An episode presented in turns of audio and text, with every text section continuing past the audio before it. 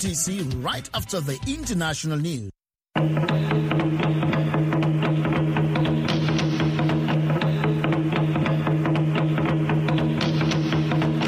Good evening and welcome to South Sudan in Focus on the Voice of America. I'm John Tanza in Washington, working on this program very much. Here are some of the top stories making news across South Sudan this Monday, November 28, 2022.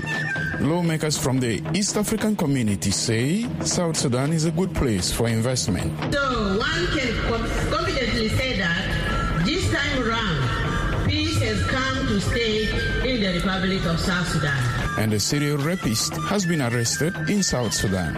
And he committed these acts way back in 2015, according to the videos that we have, when he has been bringing in women and young girls.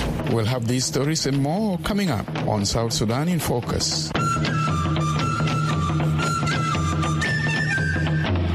UN experts attending the prevention of sexual violence in London call on the government of South Sudan to investigate top officials for their role in sexual violence. Yasmin Sooka, the chairperson of the UN Commission on Human Rights in South Sudan says if South Sudan government is serious about about tackling sexual violence, it should immediately remove from office and investigate governors and country commissioners alleged to be complicit in the systemic rape. For VOA News, Deng Ghai Deng reports from Juba. In a press statement Monday, the UN Human Rights Commission calls on the government of South Sudan to immediately remove from office and investigate governors and county commissioners whose actions allegedly resulted in systematic sexual violence. Yasmin Sooka is the commission chairperson. I think enough evidence exists to identify them, and um, the government ought to take action against them. Then, of course, the government should pass legislation to incorporate command and superior responsibility so that we don't only hold foot soldiers available. The statement was released ahead of the International Conference on Preventing Sexual Violence in London this week. South Sudan repeatedly has pledged to tackle sexual violence. In 2014, President Salva Kiir signed a joint communique with the UN agreeing to be a champion in the fight against conflict-related sexual violence. In 2015, the opposition SPLM-AIO announced its action plan to tackle sexual violence and an implementation plan. In 2019, the army unveiled a plan to tackle sexual violence. And in 2020, South Sudan started a gender based violence court in Juba. Sooka says gang rape remains one of the main ways in which women and girls are attacked in the ongoing conflicts. The vast majority of cases go unreported because of fear of rejection by families and communities. Sooka says what is disheartening is that many women in South Sudan continue being subjected to sexual abuse while the men responsible for their suffering are promoted and rewarded. The UN Commission says it has reasonable grounds to believe that earlier this year a government appointed county commissioner in Unity State who was present at systematic gang rapes at a cantonment site the UN says this was part of a well planned offensive against civilians in an area considered loyal to the opposition. The abuses allegedly involved beheadings, with rape victims being forced to carry the severed heads, victims being burnt alive, and days of brutal sexual assault by up to 10 men at a time against young women and girls. What's different is the levels of brutality. Um, in the recent experiences in Southern Unity State, men were beheaded, and the victims of conflict related sexual violence actually had to carry those severed heads. Then, of course, you're witnessing both the young and the elderly. I mean, girls as young as nine are being gang raped. Um, and it's not just once. I mean, if you talk to the women, there are periodic episodes over time. And in a particular case, of women who had fistula injuries, women in South Sudan are beginning to normalize that conflict related sexual violence is amongst the many violations they suffer. And at the end of the day, they ask the question, what is actually going to be done to assist them? They're tired of giving their stories and testimonies because they actually see no action to both hold those who are responsible accountable or to alleviate their plight. And that's really what the government ought to be doing, which is to deal with them in a way which not just acknowledges um, the violations, but also addresses the harm and the consequences as well. Sooka says the international community should set up a hybrid court for South Sudan as soon as possible to address widespread impunity for conflict related sexual violence. The international community can, of course, always put pressure on South Sudan, but the most immediate, I think, would be to find ways of supporting South Sudanese civil society who actually deal with survivors. But of course, we need to always ensure that there's accountability and transparency around this kind of funding. And if it goes to the government without it actually being used for survivors, then of course there's a challenge. And I think that's the responsibility that lies with the international community as well. The UN Human Rights Commission says impunity for sexual violence cuts across all political factions in South Sudan.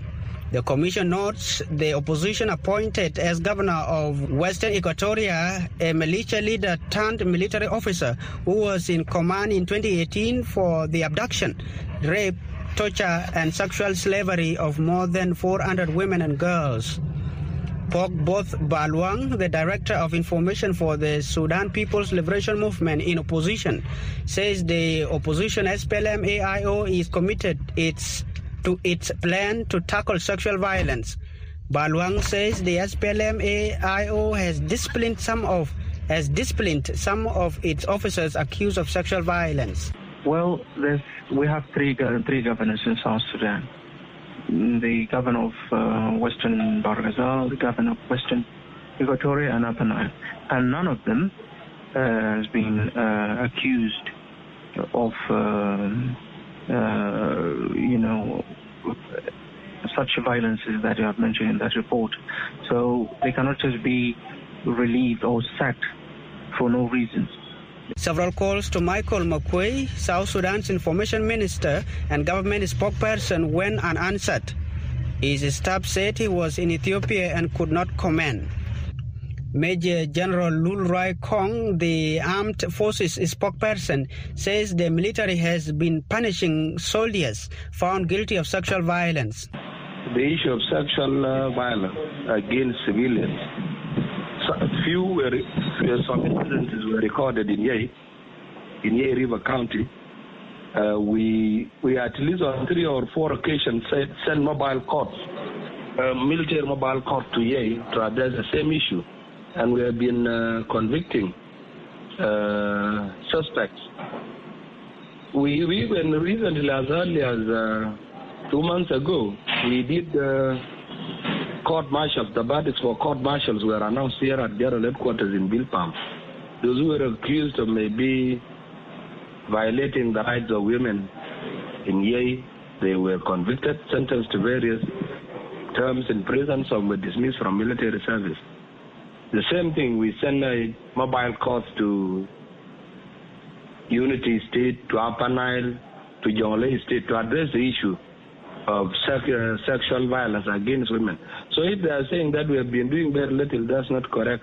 Whenever we receive reports of site violations, we, the culprits would be arrested, they would be tried before mil- mil- competent military courts. So if they are saying that we have not been doing enough, no, that's not true. Armed groups, including the organized forces, have committed widespread rape as part of military tactics, according to a UN report released in March. The UN report holds government and military leaders responsible for failing to punish those involved. The UN Commission on Human Rights is mandated to collect and preserve evidence for use in a future hybrid court.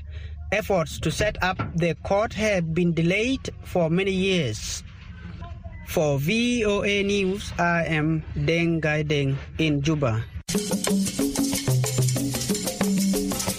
As South Sudan joins the rest of the world in marking the 16th day of activism against gender-based violence, activists in South Sudan are calling on the government to address sexual violence across the country. South Sudan's Minister for Gender, Child and Social Welfare, Aya Benjamin Warile, says her ministry has received an alert from a whistleblower about a serial rapist in South Sudan's capital, Juba. For VOA News, Juliana Shiapai reports. Daniel Matur is a whistleblower who have been reporting cases of sexual exploitation and abuse.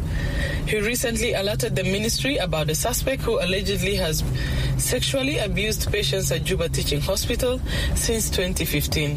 And he committed these acts way back in 2015 according to the videos that we have, when he has been bringing in women and young girls to his office that was then located within Juba Teaching Hospital in Juba, South Sudan, sleeping with them. Uh, video evidence show um, rape with the young girls and the women, some of them giving cash. And on top of this, um, he has seems to be taking the videos of the act himself.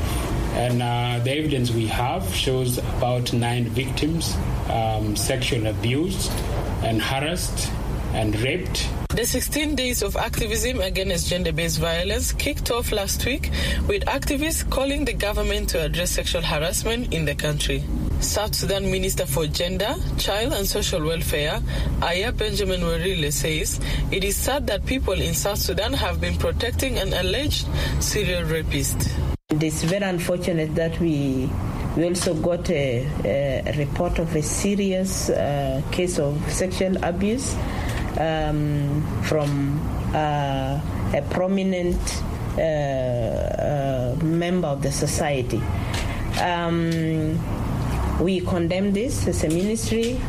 It happened a long time ago, and we are happy that it's already in the hands of the uh, law um, law enforcers. So we we we encourage people to report cases. We know this thing happened long time ago, but it's never too late. Warile asked stakeholders in the 16 day campaign against gender based violence to take up their responsibilities and report all abuses to her office. The suspected serial rapist has been arrested and investigations are ongoing before he is charged in court. In May, an Aweil court sentenced a man to death after he was found guilty of raping and killing a 12 years old girl in northern Bahr Ghazal state. For VOA News, I am Juliana Shapai in Juba.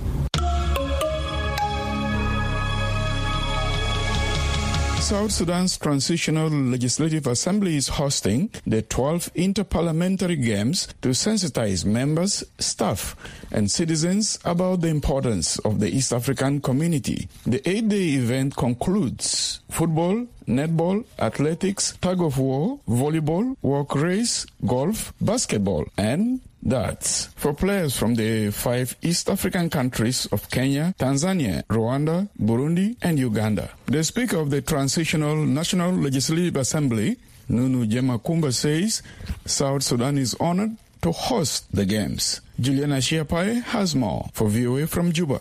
Legislators from around the East African community are challenging each other in football, netball, athletics, tug of war, volleyball, walking race, golf, basketball, and darts.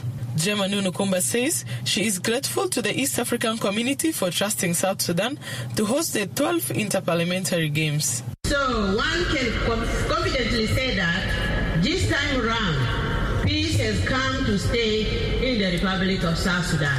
And as the political representatives of, of, the, people of all in the East African community, your very presence in Juba at this point in time demonstrates our solidarity and that of all East Africans with the people of South Sudan as we endeavor to usher the country into an era of peace, stability, and nation building. Representatives from Kenya, Tanzania, Rwanda, Burundi, and Uganda began the eight days event on Friday. Kumba says The tournament is expected to create an environment for healthy competition among East African countries. The games provide for us the opportunity to know each other, learn from each other, uh, recognize each other's problems, and appreciate each other's viewpoints and achievements. By bringing the region's parliamentarians together, therefore, this tournament contributes to deepening integration within the East Africa community in as much as it enables our politicians to appreciate how valuable we would be to each other in an increasingly integrated East Africa community. A Ugandan lawmaker says he was surprised to see development in South Sudan.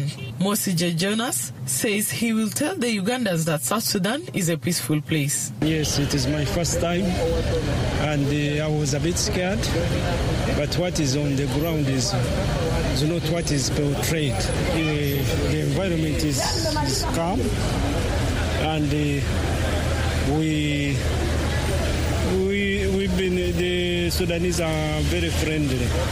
That's what I can ably affirm and confirm that what is being portrayed is not what I've seen. And uh, I was so much amazed with what is happening as far as infrastructure is, what is going on. Matthias Roby, a member of parliament from Kenya, says biased news about South Sudan has discouraged people from visiting the country. Some people from other countries like Kenya, Tanzania, uh, Rwanda were not expecting to be in a peaceful way as we are we have witnessed here in southern Sudan. Personally, as a member of parliament from Kenya, I'm supporting these inter inter games among us so that it can create peace. And we are also welcoming the DRC people so that uh, this one can be taken to the country so that it can promote peace. Tanzania lawmaker Priska Starimo says most lawmakers from the region feared insecurity as they came to South Sudan. When we first heard that the next competition is going to be held in uh, South Sudan, we were we were scared. We were not sure um, what uh, the security would look like, uh, the people, the, the grounds, and everything. But we were. Uh, one point, motivated because we knew that uh, uh the uh, decision to get South Sudan into East African community, most of the things must have been taken into consideration, including the stability, the economy, the people, and the readiness of the whole um, integration, the East African community. The 12th Interparliamentary Games ends on Friday. For VOA News, I am Juliana Shapai in Juba. You are listening to South Sudan in Focus from the Voice of America. Coming up, Uganda says it is impressed with its effort to fight Ebola. Find out more after the break. South Sudan in Focus is now on WhatsApp. Send us a message on plus one 202 630 8011. Tell us what's happening in your area or give us your feedback on the stories you hear on South Sudan in Focus. We look forward to hearing from you on WhatsApp. That number again, plus one 202 630 8011. You are listening to South Sudan in Focus on the Voice of America. The government of Uganda says it is impressed with the country's efforts in the fight against Ebola. Uganda's vice president this weekend addressed the nation and delivered President Museveni's message. She said, although too early to celebrate, various districts have spent without reports of additional Ebola cases. Reporter Mugume Davis Rwakaringi has more from Kampala. Uganda's Vice President, Jessica Alupo, delivered the government's message this weekend and said the number of cases has significantly dropped in the past two weeks, including in the epicenter districts of Mubende and Kassanda. She said they have not had a case of Ebola for the last 13 days. The districts of Mubende and Kassanda have only gone 13 and 15 days respectively without a case and there are 23 people in quarantine in Mubende while in Kassanda there are 102 contacts under follow-up. Uganda's Minister of Health says since September, Ebola has claimed at least the lives of 51 people. Alupo said the government has managed to prevent further spread to other districts. But she quickly said it's too soon to celebrate because of the incubation period of the virus. This situation is still fragile. Without completing 21 days, as we saw with Mubende, a case can pop up anywhere. It is therefore important that we complete the entire cycle, which will bring us to 17th December. Last month, the government introduced a lockdown in affected districts to prevent further spread of the hemorrhagic fever. Dr. Samuel Oledo is the head of Uganda Medical Association. He says with the Christmas season setting in, all citizens must be sensitized about the disease. We ask Ugandans at this time to be proactive at such a time because this is a very critical moment where movements are massive, where people are moving from one place to another, and we need them to be involved to protect others. There is no vaccine for Sudanese variant of Ebola, but simple practices like hand washing and avoiding contact with infected people and with wild animals such as bats and primates may help prevent the disease. For VOA News, I am Mugume Davis Rwakaringi in Kampala, Uganda.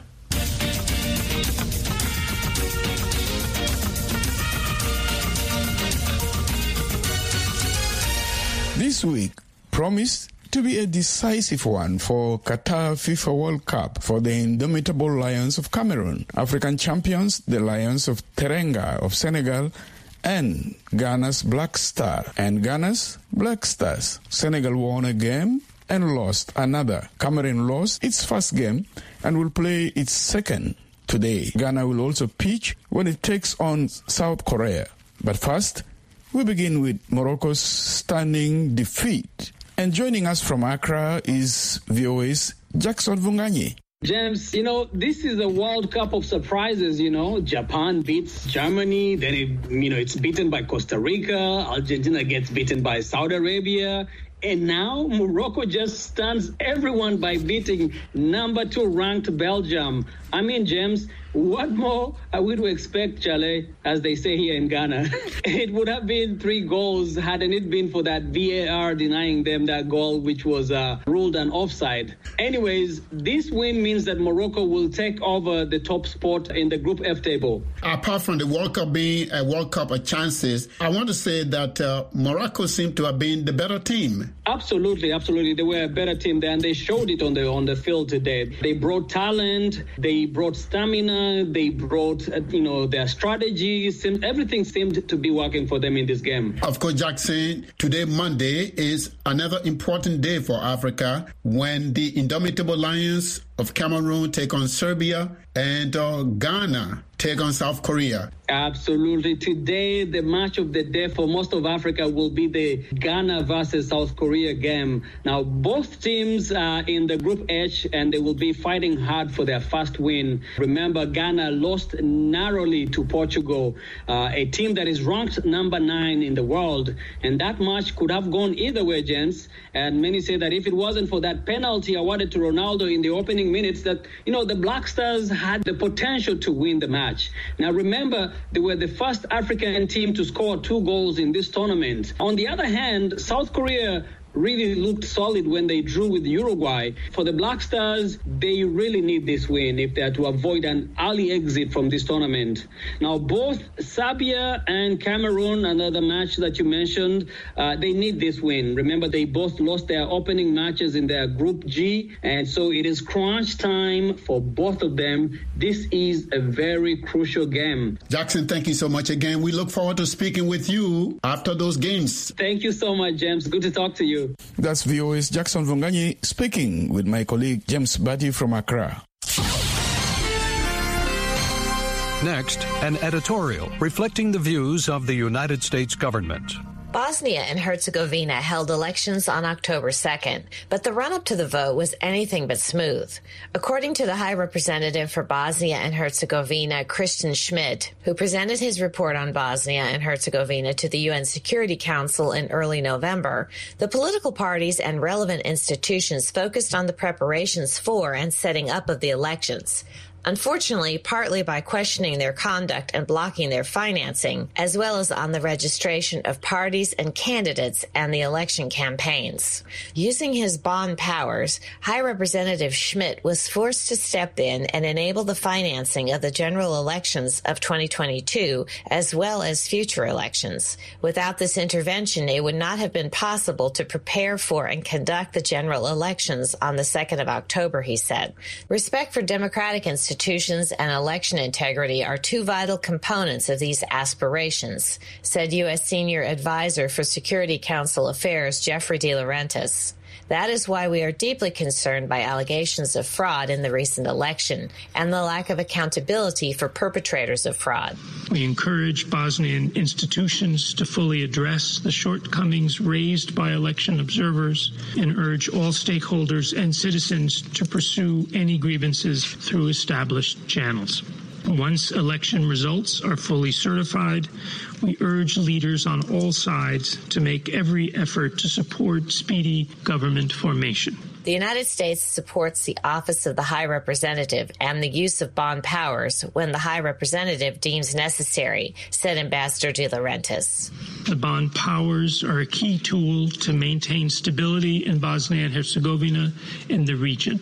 The October 2 imposition was necessary to unblock the functioning of the Federation, prevent the collapse of the Federation Constitutional Court, and address power sharing issues. The United States remains steadfast in our support of Bosnia and Herzegovina's sovereignty, territorial integrity, and multi ethnic character, said Ambassador DeLaurentis. We are committed to partnering with the citizens and government of Bosnia and Herzegovina as they work towards the comprehensive electoral, political, social, and economic reforms necessary to secure the future all people of the country deserve.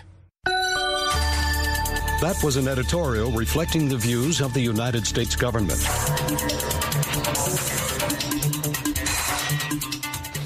That's all we prepared for you this Monday. Don't forget to check out voaafrica.com for all your favorite programs and news updates. If you missed this broadcast, go to www.com forward slash South Sudan. We now leave you with Emmanuel Kembe and the song Celebrate.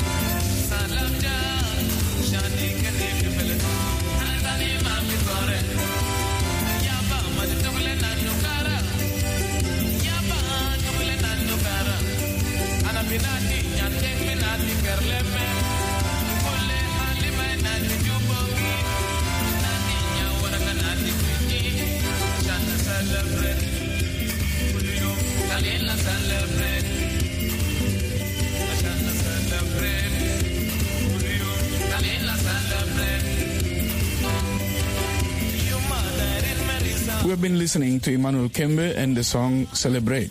I'm your host, John Tanza in Washington. Thanks for taking time to be with us. Remember to join us tomorrow for another edition of South Sudan in Focus from the Voice of America.